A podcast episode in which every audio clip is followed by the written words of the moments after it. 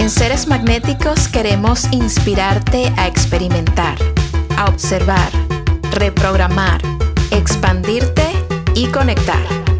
En este podcast te compartimos información, prácticas, perspectivas y las experiencias de nuestros invitados. Yo soy Val y esto es Seres Magnéticos Podcast.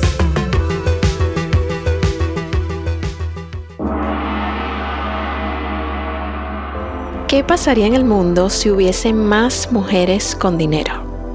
Yo creo que probablemente las familias se vieran beneficiadas, hubiese mejor educación, menos parejas por dependencia, relaciones más saludables, una sociedad más expansiva, más amable, más humana, muchos más emprendimientos, más iniciativas de apoyo. Seguramente la economía de los países sería mucho más saludable. Los niños tendrían muchos más beneficios. Incrementaría la seguridad. Habría más mujeres en posiciones de poder. Y muy posiblemente sería un lugar mejor. Te comparto un par de datos.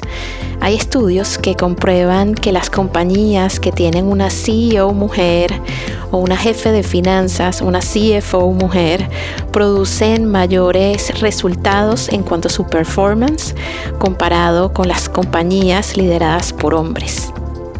También está comprobado que las mujeres reinvierten más del noventa por ciento de lo que ganan en su familia, especialmente en las áreas de nutrición, educación y salud.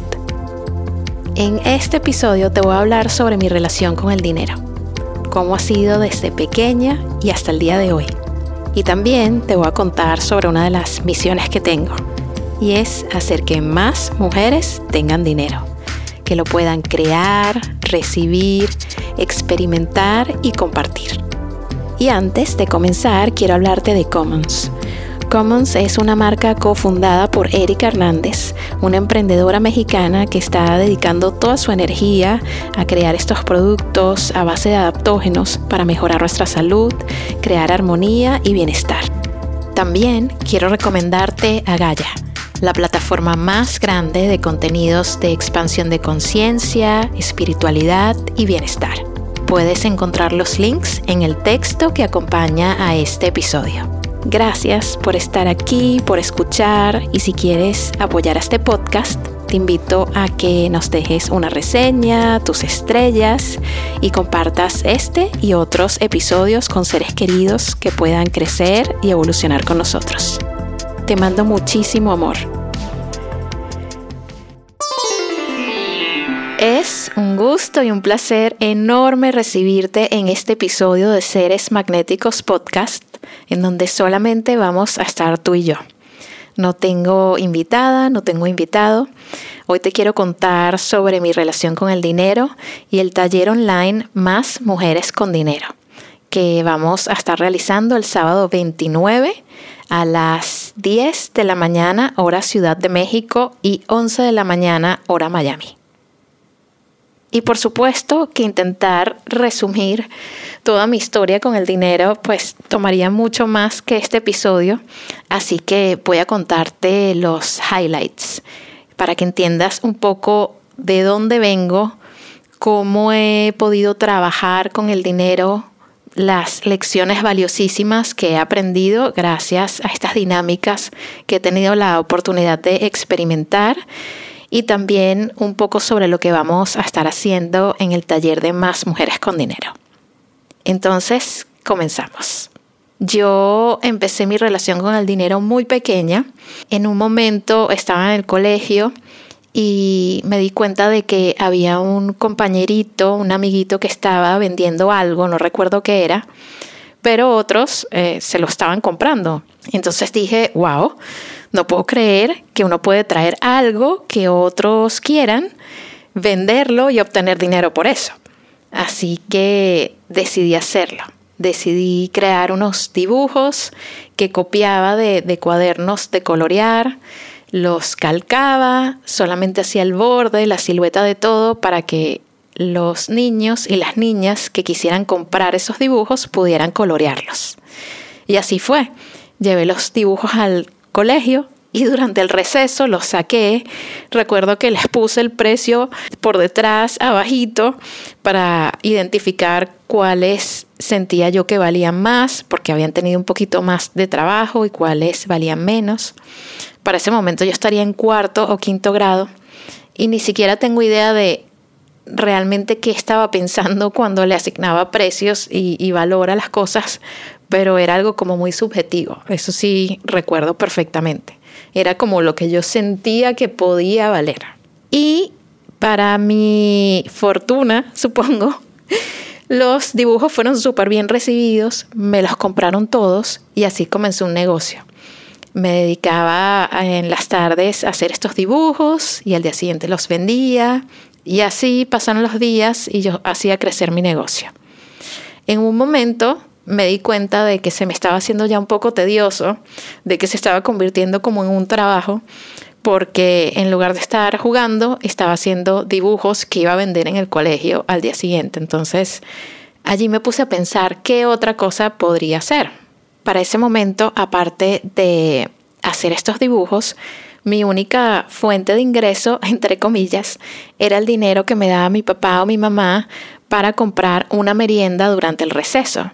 Y yo, como nunca he sido una niña, ahora mujer, de comer temprano en la mañana, yo lo que hacía era, me compraba una botella de agua, quizás algún chocolatito, algo pequeño, y guardaba el resto del dinero para tenerlo, para yo poder luego comprarme revistas, comprarme stickers, cuadernos, colores, marcadores y lo que me provocara.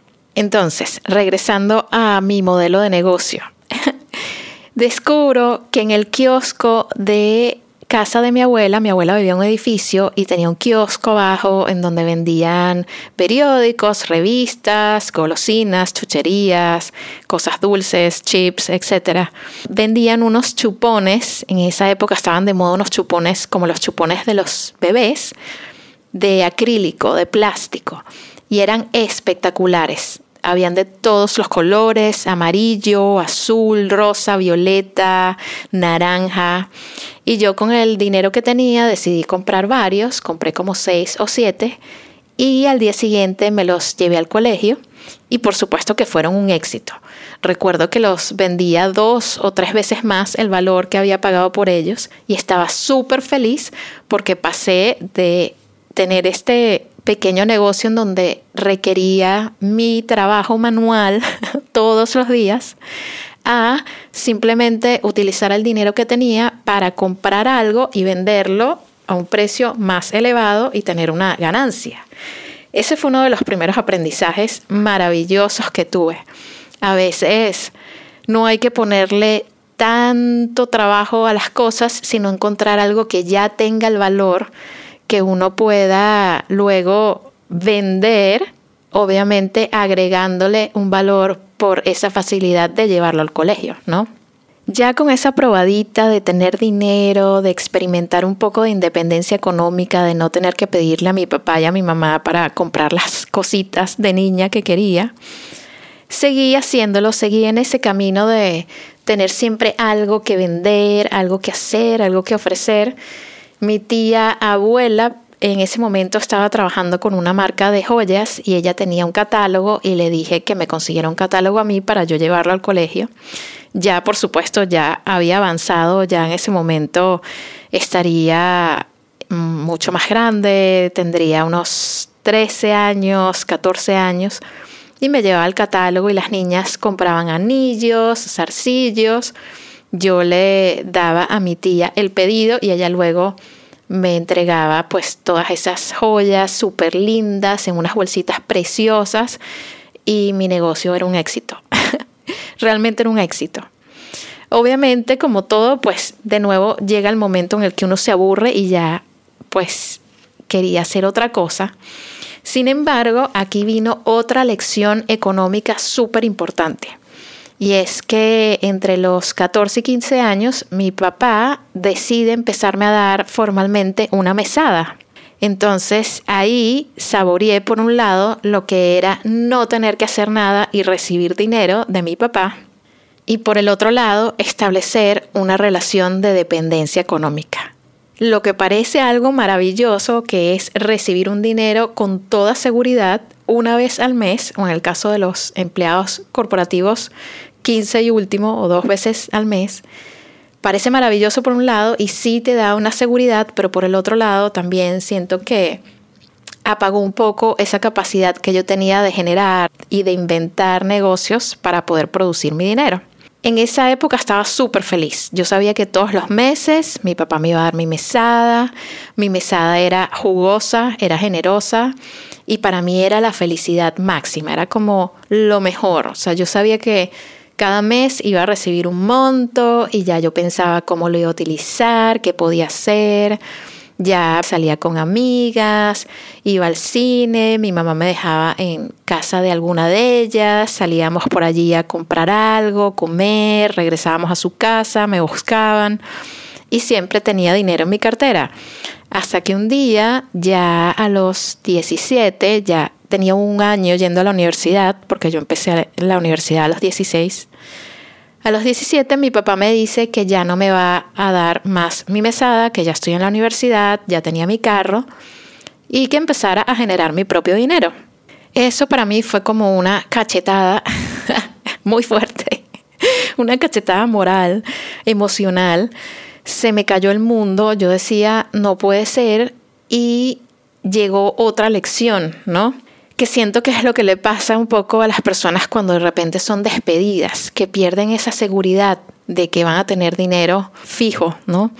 ¿Qué hice yo? Pues, por supuesto, después de haber saboreado durante años desde pequeña lo que era tener dinero, decido buscar un trabajo.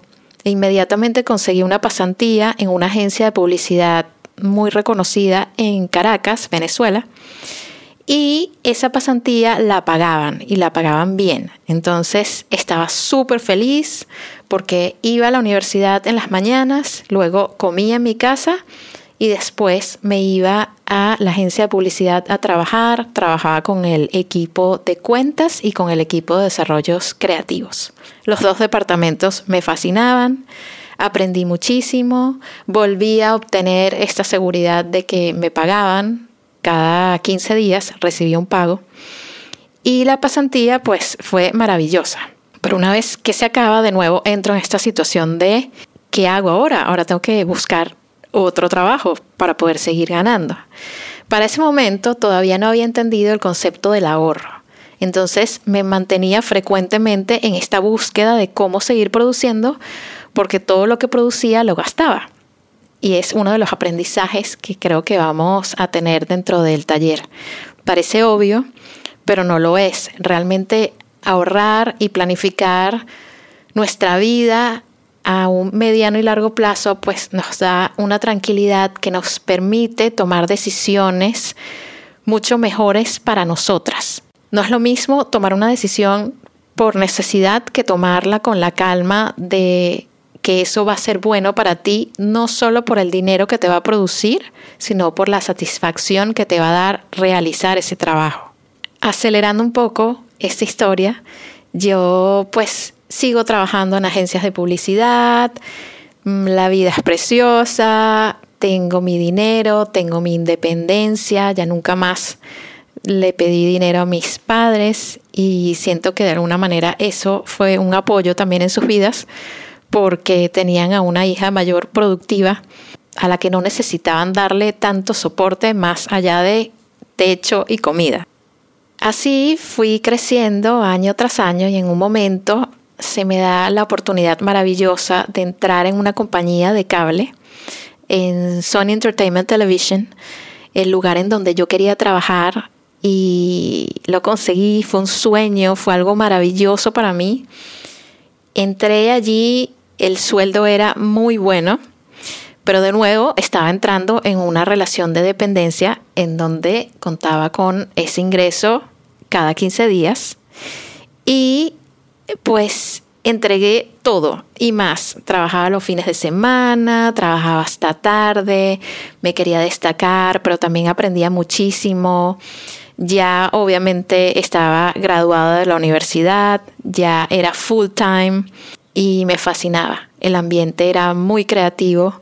Tuve la oportunidad de moverme por departamentos en la manera en la que quise. Primero comencé con un departamento de servicios creativos orientados a ventas, en donde hacíamos integraciones de los contenidos del canal con marcas y eso le traía dinero al canal. Entonces era maravilloso. Esa satisfacción de saber que lo que tú estás haciendo no solamente lo están viendo millones de personas por cable, sino que también le está trayendo ingresos a la compañía, se sentía divino. Para mí era un orgullo y sigue siendo un orgullo haber trabajado en esa compañía porque aprendí muchísimo y también sé que mi aporte fue valioso y valorado por ellos. Allí pasé unos años, luego tuve la oportunidad de pasarme al departamento de producción original, en donde empecé a manejar presupuestos. Presupuestos de miles de dólares para hacer producciones, para grabar cosas, para crear formatos. Tuve la oportunidad de viajar por distintas ciudades del mundo y obviamente al regresar tenía que hacer mis reportes de gastos. Eso me enseñó a ser muy responsable con la manera en la que invertía ese dinero que no era mío y también con la manera en la que llevaba el registro de el dinero que gastaba en equipos, en proveedores, en boletos, en estadías, en comidas, en gastos de la producción, etcétera. Una gran, gran experiencia para mí poder tener acceso a ese nivel de presupuestos de, de miles de dólares y también a la oportunidad de poder trabajar con distintas personas de distintos países, distintas culturas y todos con un nivel profesional increíble. Cuando ya estaba muy cerca de casarme, en ese momento tenía veintiséis años, dije, mmm, yo creo que quiero salirme y quiero probar lo que es estar por mi cuenta, ya no estar en esta relación de dependencia en donde pues cada vez que la compañía se veía afectada por algo, todo el mundo pensaba que alguien iba a salir despedido y aunque uno trabaje muy muy bien y uno sepa que es valioso para la compañía, no hay manera de garantizar que un día no te saquen, ¿no? O sea, es muy posible que un día te puedan sacar por cualquier tipo de razón, independientemente de que tu trabajo sea bueno, sea increíble o de que des más. Igual te pueden sacar, a lo mejor pueden cortar los puestos o a lo mejor llega un jefe nuevo que desea trabajar con su equipo. Siempre hay razones por las que uno teme ser sacado de la compañía en la que está trabajando. Y ya tenía como esa semilla de querer emprender. ¿Qué me pasó? No lo hice organizadamente. Estaba como muy segura de mi talento y decidí salirme pues simplemente contando con un par de trabajos que tenía por allí que ya medio había como encontrado. Para mi sorpresa, después de que hice ese, ese par de trabajos, no salió más nada porque coincidió con el final del año y el principio del año y normalmente en los trabajos creativos, y bueno, muchísimos trabajos, el principio del año es súper flojo, no, no te contratan mucho para cosas, todo está como empezando lentamente otra vez. Me dio muchísimo miedo, sentí un hueco en el estómago, dije, ok, estoy recién casada, invertí todo lo que tenía en hacer que mi casa fuese linda. Mi esposo y yo hemos trabajado siempre como una pareja muy de iguales, los dos aportando por igual, los dos apostando a nuestro crecimiento y apoyándonos mutuamente. Entonces, ese fue un momento en el que dije, esto lo he tenido que planificar mejor, quizás ya había tenido que organizar un plan de tener una compañía, intenté hacer un proyecto con, con amigos, no funcionó y simplemente ya pues en un momento de entrega de no saber qué hacer, recibo el contacto de la que sería mi próxima jefa. Ella me extendió la oportunidad de ser la gerente del departamento de servicios creativos para integraciones comerciales del canal E-Entertainment Television para toda la región, desde México hasta Argentina. Y por supuesto que en esa situación fue una oportunidad increíble y le dije que sí. Y es así cómo empiezo una nueva etapa de mi vida en donde soy líder de este nuevo departamento, me encargo de ensamblarlo todo, de elegir al equipo que entraría, de seleccionar los equipos que íbamos a utilizar, computadoras, equipos de sonido, cómo iba a ser el estudio que íbamos a utilizar. Mi jefa fue súper espléndida conmigo y me complació en todo y de verdad que armamos algo espectacular. Pero aquí tuve también otro de mis grandes aprendizajes. Tanto mi jefa como yo éramos nuevas en ese canal, veníamos de otros canales. Y algo que fue muy fuerte para mí fue entender el nivel de complejidad que tenía trabajar en ese lugar. Era un lugar en donde había muchísimas mujeres. Creo que algunas se sintieron amenazadas por nuestra entrada y el ambiente, la verdad, no era el mejor. A veces era un poco tóxico, habían muchos comentarios así de pasillo. Era una situación súper rara para mí porque yo venía de un ambiente que parecía un high school de gente creativa, súper abierta, cariñosa, a este nuevo ambiente en donde se sentía muchísimo más la competencia entre mujeres, el tema de los territorios. De hecho, en un momento, y esta ha sido la única anécdota que tengo de mi vida de violencia física en un trabajo, yo propongo que para una campaña que venía utilizáramos a un proveedor que se encargara de ciertos aspectos de esa campaña y la gerente de uno de los departamentos del canal me empujó en un ascensor, básicamente. Me dio como un golpe con su hombro y un empujón dentro del ascensor y me criticó muy fuerte porque sentía que el hecho de que yo recomendara contratar a un proveedor eh, la amenazaba a ella, amenazaba su trabajo y podía ser que eventualmente llegara a perder su trabajo si el proveedor hacía una muy buena labor con la campaña, cosa que estaba súper lejos de la realidad. Pero cuando uno está dentro de esos puestos corporativos, todo se empieza a distorsionar un poco y las acciones de otros se pueden sentir súper amenazantes de alguna manera para el sustento de la vida. Yo me di cuenta que esta mujer se sentía eh, con mucho miedo, eh, también sacó lo peor en ella. A mí me dejó en shock que una mujer, aparte hermosísima, me diera un empujón en un ascensor y honestamente pensé que tenía un problema de salud mental.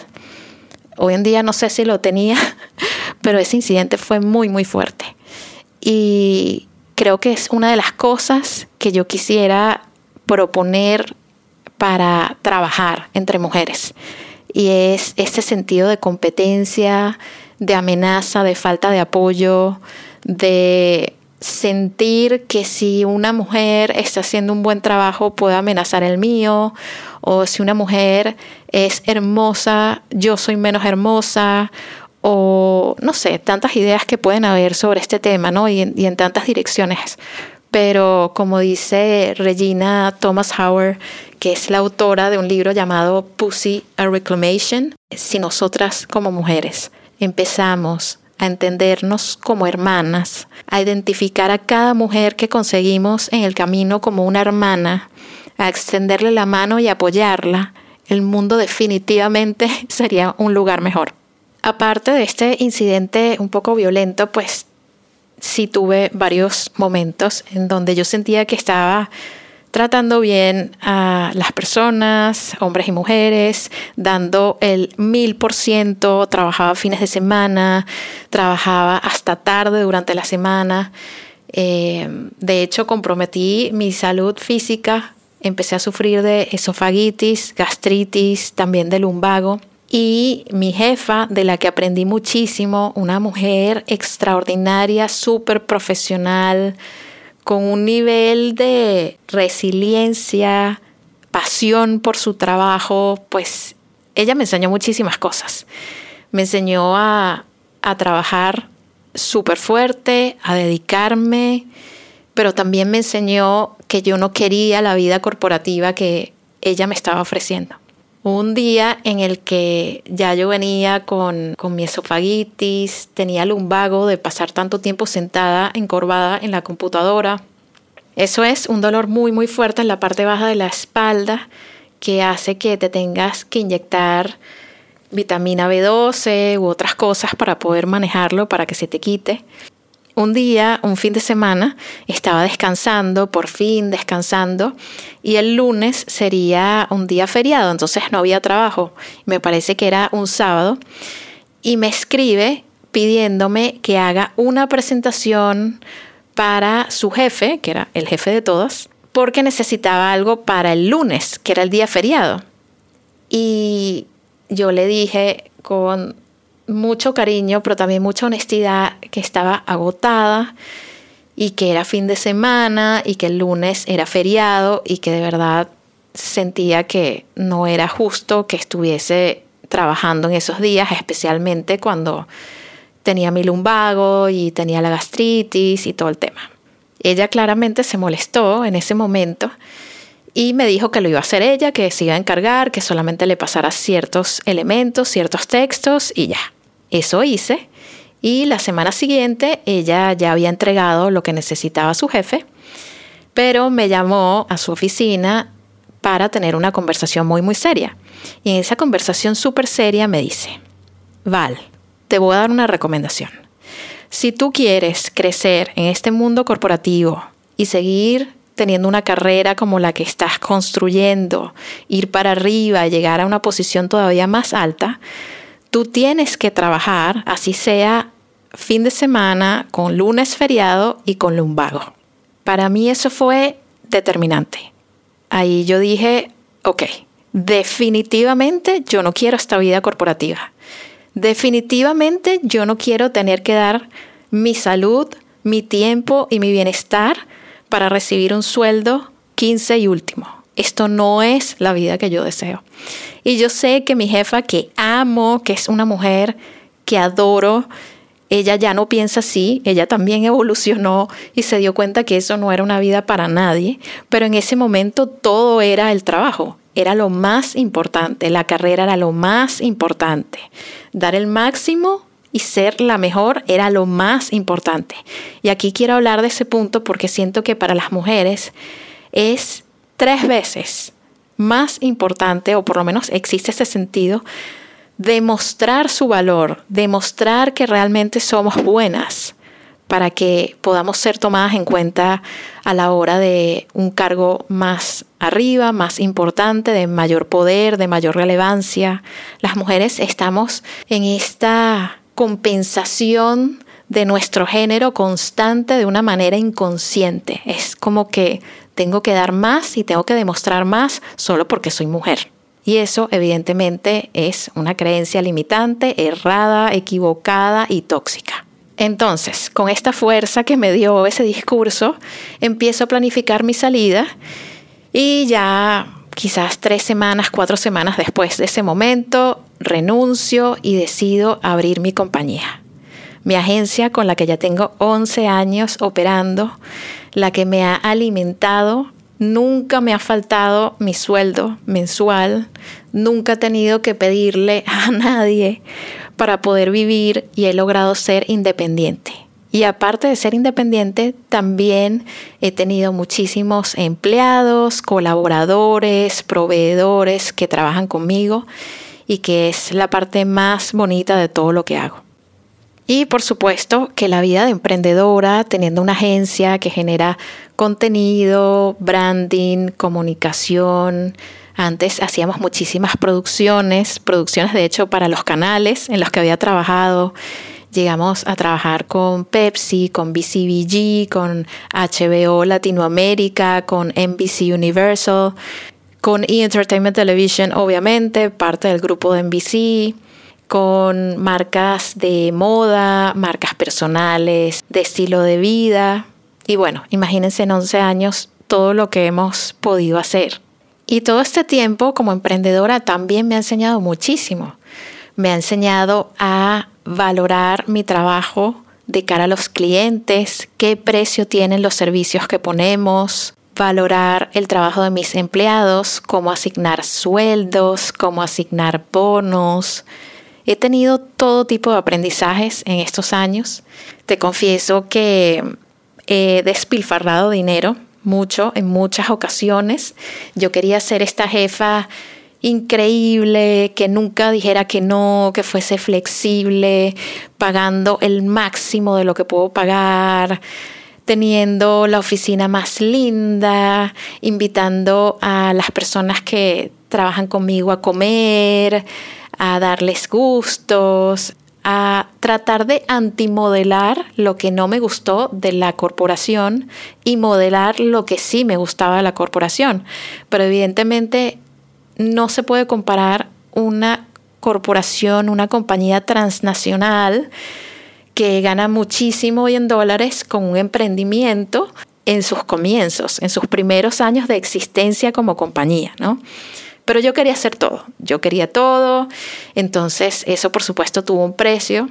Nunca llegué a estar en rojo, rojo, pero estoy segura de que si hubiese administrado en algunos momentos de abundancia a la compañía, hubiese construido un patrimonio más alto. Sin embargo, en muchas ocasiones yo prefería a finales de año casi que dividir la ganancia en bonos para todos los empleados para que siempre estuviesen súper felices y, y se sintieran muy bien. Y allí hay de nuevo otra lección. Como mujeres, o la mayoría de las mujeres, queremos agradar, queremos ser aceptadas, amadas, validadas. Yo no quería ser la jefa mala, bitch. No quería ser esta figura de autoridad que no permitiera que la gente fuese feliz. Quería darlo todo para que siempre me amaran, para que hablaran bien de mí, se sintieran súper orgullosas y orgullosos de estar en mi compañía. Y eso no está tan bien, porque tener un negocio implica saber poner límites, saber administrar los recursos de la compañía para que pueda sostenerse en el tiempo, y no es lo mismo tener una compañía que tener una causa. Todas estas cosas las fui aprendiendo en el camino, obviamente. Los años siguen pasando y llega un punto en el dos mil diecisiete en donde pues yo noto que los proyectos que teníamos de comunicaciones para marcas, de contenidos, de producciones, empiezan a bajar un poco porque el ingreso principal venía de los canales. Entonces, cuando los canales ya no nos pedían estas producciones grandes que dejaban miles de dólares en ganancia, pues me empecé a preocupar y yo dije, ok, ¿qué hago? ¿Qué hago por mí? ¿Y qué hago por el equipo, no? Para poder sostener a la compañía saludable. Y allí, viviendo en Estados Unidos, ya yo tengo ocho años viviendo aquí en Miami, me doy cuenta que la industria del cannabis medicinal estaba súper disparada. Aquí en Florida, para ese momento, ya el cannabis medicinal tenía dos años operando legal, dos o tres, y decido ir a una convención médica a ver, ¿no? Como un poco más de qué se trata. Para mi sorpresa, fue una cosa increíble. Descubro que esta planta tiene unas propiedades medicinales maravillosas. Veo casos de niños, casos de ancianos, eh, médicos hablando de, de lo favorable que es el uso de la planta cuando se hace de manera responsable y eficiente, en buenas dosis, entendiendo las variedades de sus componentes, cómo poder trabajar con ellos. Y digo, esto me fascina. Fue otro aha moment de la vida en donde decido empezar a investigar más. Y allí quiero hablarles de riesgo. Las mujeres tenemos la tendencia, y esto no porque yo lo diga, esto es algo que se ha comprobado, a arriesgar menos. Los hombres son mucho más arriesgados, especialmente en los negocios. Pero yo decidí de alguna manera natural, simplemente como en modo sobrevivencia, apostarle todo. Agarré todos mis ahorros y los invertí en comprar data de los mercados legales en Estados Unidos para entender por qué la gente consumía la planta, cómo lo hacía, para qué lo hacía, cómo se sentían. Y así pasé un año haciendo distintos estudios, conectando con médicos, viajando a California para ir a conferencias, y terminó creando una marca para mujeres, específicamente para el mercado de California, que es el más grande, que ofreciera productos específicos para nuestras necesidades que no estaban siendo atendidas. Ansiedad, estrés, insomnio, estados de ánimo, estados hormonales, algo específico para los días de nuestro ciclo y también algo para disfrutar que pudiese de alguna manera sustituir el uso del alcohol. Cuento corto, durante un año desarrollo toda esa marca, el plan de mercadeo, la imagen de la marca, el packaging, los productos, cómo se iba a vender, cómo iba a ser el contenido que se iba a compartir, absolutamente todo, todos los detalles de una marca y por qué esa marca debía existir se vieron reflejados en el caso de la marca de doscientas páginas y un deck de diez páginas que resumía la marca. Todo esto con el fin de encontrar inversionistas para poder realizarla. Ya yo tenía claro que necesitaba tres millones de dólares para poner la marca en el mercado de California y que tenía que encontrar a uno o varios inversionistas que pudieran colocar el capital para hacerlo posible. Para mi suerte, una semana después de terminar este proyecto, conozco al C E O de un holding group aquí en Florida. Él sabe un poco que yo estoy en este desarrollo de una marca, mi esposo le comentó y una semana después me llama a su oficina para hacer el pitch de la marca. Llego, se sientan varios hombres alrededor, una oficina preciosa y me dicen, ok, háblanos de tu marca. Yo abro mi computadora y empiezo como una metralleta a contar todo sobre la marca, por qué esa marca debía existir, cómo se iba a hacer, cómo se tenía que producir, cómo se iba a mercadear, cómo se iba a vender, las expectativas que podíamos tener de compra, el tamaño del mercado, los gustos del mercado y muchísimo más. Y por supuesto esa gente se quedó loca y cuando termino mi pitch me dicen que me van a comprar la marca, que desean hacerme una oferta y que por favor no le enseñe eso a nadie más. Firmamos un acuerdo y durante unas semanas estuvimos haciendo una negociación.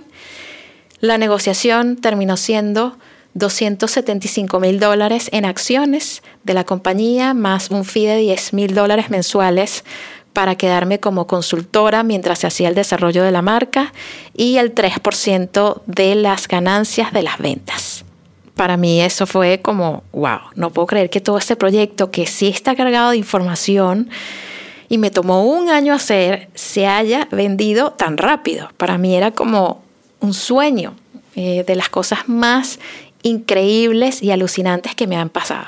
Allí, por supuesto, comprobé que arriesgarse vale la pena. Porque a partir de ese momento mi vida tomó un giro y aparte de tener mi compañía, también entré en un mundo nuevo lleno de oportunidades en donde he tenido la fortuna de empezar a diversificar todavía más las cosas que hago y las maneras en las que genero ingresos, dando charlas, cursos, participando en creación de marcas de otras personas, ofreciendo consultoría y muchísimo más. También me han contratado como influencer de marcas importantísimas aquí en Estados Unidos y he tenido la oportunidad de participar en proyectos interesantísimos. Una de las cosas que también me dejó ese proyecto o que generó ese proyecto fue que empecé a colaborar haciendo fundraising para compañías, conectando inversionistas con proyectos. Y es así como hoy en día no tengo una, ni dos, ni tres, sino al menos seis o siete formas de tener ingresos continuos. Y es también una de las cosas que quiero compartir en Más Mujeres con Dinero. Las relaciones de dependencia no son sanas. Una sola fuente de ingreso no es sana. Y aparte de estos recursos muy materiales y estos conceptos financieros, en Más Mujeres con Dinero también vamos a estar trabajando nuestras creencias, nuestra sombra, también esa herida de la hermana, esa relación que tenemos con otras mujeres para purificarla, para nutrirla de amor y para entender que cuando nos apoyamos y colaboramos, nos hacemos muchísimo más fuertes. Podría hablarte horas y horas más de mis historias y mis anécdotas relacionadas al dinero, pero voy a guardar esa información para el taller online Más Mujeres con Dinero, en donde quiero aumentar tu capacidad para crear y generar dinero, quiero transformar tus creencias, quiero trabajar con tu sombra y con tu capacidad para construir, crear y compartir abundancia con otras mujeres. Te espero en el taller Más Mujeres con Dinero este sábado veintinueve de octubre a las diez de la mañana hora Ciudad de México, once de la mañana Miami. Vamos a compartir, vamos a aprender, vamos a expandirnos y sobre todo creo que va a quedar muy muy claro que tu libertad, tu independencia, tu tranquilidad, tu satisfacción y tu capacidad para crecer y crear depende solamente de ti. Espero que te haya gustado este episodio, que haya sido útil de alguna manera y que también sea inspirador para tus días, para tus emprendimientos, para las cosas que deseas realizar a partir de ahora. Te mando un beso enorme y nos vemos muy muy pronto en Más Mujeres con Dinero. Acompáñanos en Instagram, somos Seres Magnéticos. Y disfruta nuestros talleres y charlas en seres magnéticos punto com.